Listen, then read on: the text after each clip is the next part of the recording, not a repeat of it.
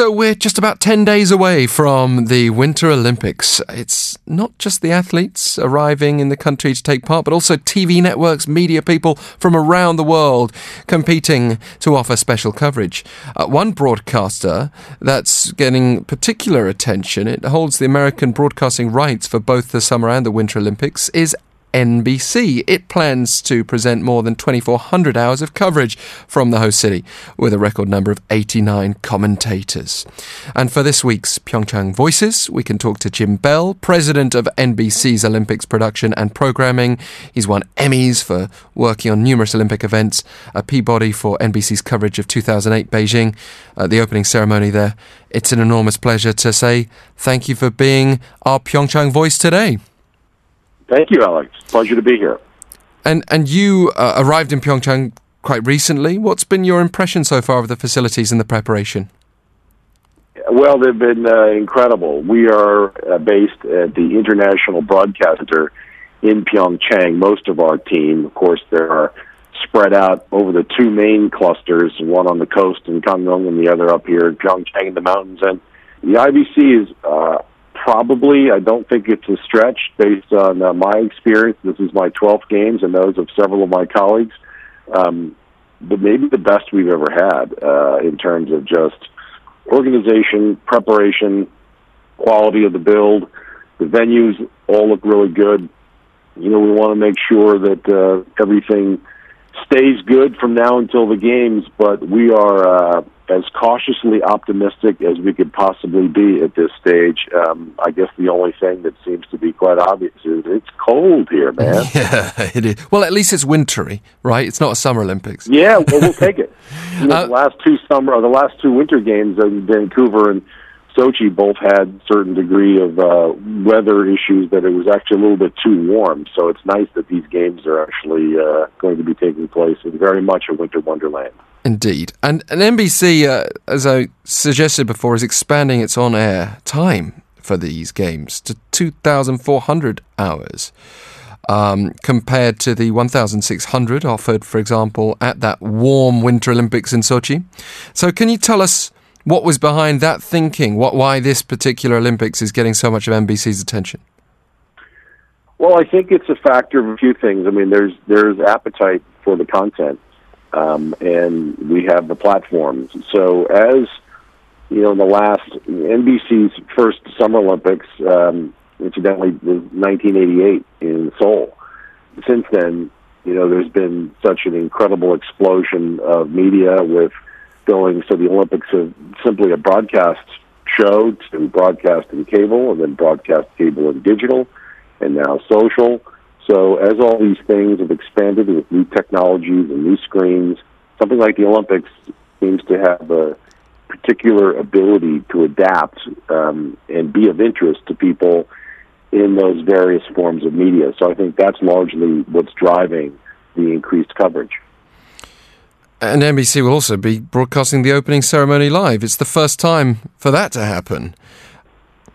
The thinking there is that the opening ceremony had previously been just on television and not streamed because it's such a big show and it requires some context. It is not a sports event, obviously. There are a lot of things happening, a lot of things that need to be often interpreted and, and explained, and we really haven't felt it necessary to just put something online without being able to give it um, proper context. But I think at these games, um, we're willing to give it a shot and see what happens. I think we're on the cusp here of the first of three Olympics in Asia, uh, with Tokyo and Beijing following on the heels of Pyeongchang. So um, we're we're all, and we're always game for trying something new. I think that's an important part of what's worked for us at the Olympics is not just saying, "Well, we've never done that before, so let's not do it." I think to the contrary, our position is often, "We've never done that before, so let's let's try it." a nice attitude to have, uh, I've got to say. But also, um, the uh, well liked presenter Katie Couric, she's going to be co hosting. And, and I understand you had a role to play there. I, I worked with Katie, um, gosh, over 10 years or so ago um, at the Today Show. And um, we had a, a really nice time together, waking up at the crazy middle of the night to go put on a morning television show. And you know, there's a certain, just like the Olympics uh, and and and the great team that works on these Olympics, and we'll be about 2,000 strong NBC employees here. You know, there's a certain camaraderie that develops at, at this event, and, and similarly in morning television, given the the hours and the strain and, and and just the amount of work going into it, you develop a certain bond. And um, I was fortunate enough to work with Katie, and, and she was available. She'd been doing some other projects, but we found uh, a role for her that she's uniquely suited for, having previously hosted three opening ceremonies for NBC when she was at the Today Show. So uh, it just worked out nicely. Actually, um, my one of my first ever media engagements was uh, Atlanta, 1996, as a teenager, um, and that was covering a drive time show in London. Uh, so of course the time difference was something to factor in, and every it's so bizarre thinking in British time whilst in Atlanta. H- how do you negotiate that from Pyeongchang to the United States yeah. with the three time zones, and uh, not just that, but also, of course, factoring in when the demand will be to watch Americans perhaps winning gold medals. Well, I think um, we're very fortunate, um, contrary to what people tend to think of when they see an Olympics in Korea around the other side of the world from the United States.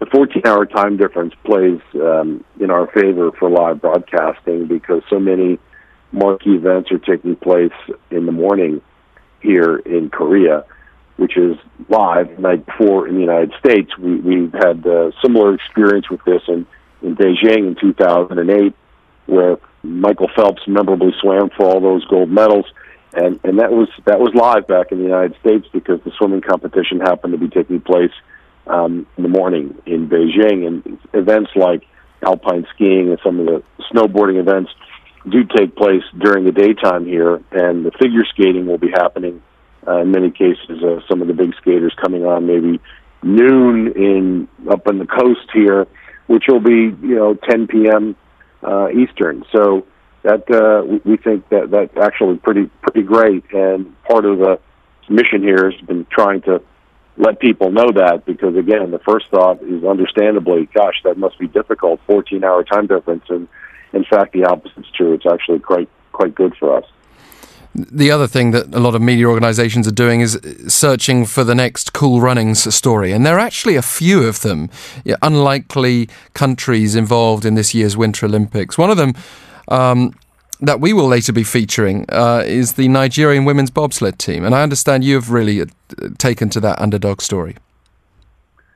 Well, I think those are the stories that catch on, right, and, and capture people's imagination about what if, and you know that's why you know Eddie the Eagle and the Jamaican bobsled team uh, were turned into feature length films. you know those stories just because they're improbable, but they're fun, and they sort of really nicely encapsulate what makes the Olympics in general, and I think the Winter Olympics uh, especially so fun and, and approachable is that you know anybody given the right time and, and energy and work put into it. Um, that the underdog story is lurking out there, and um, boy, as a television producer, we, we live for that.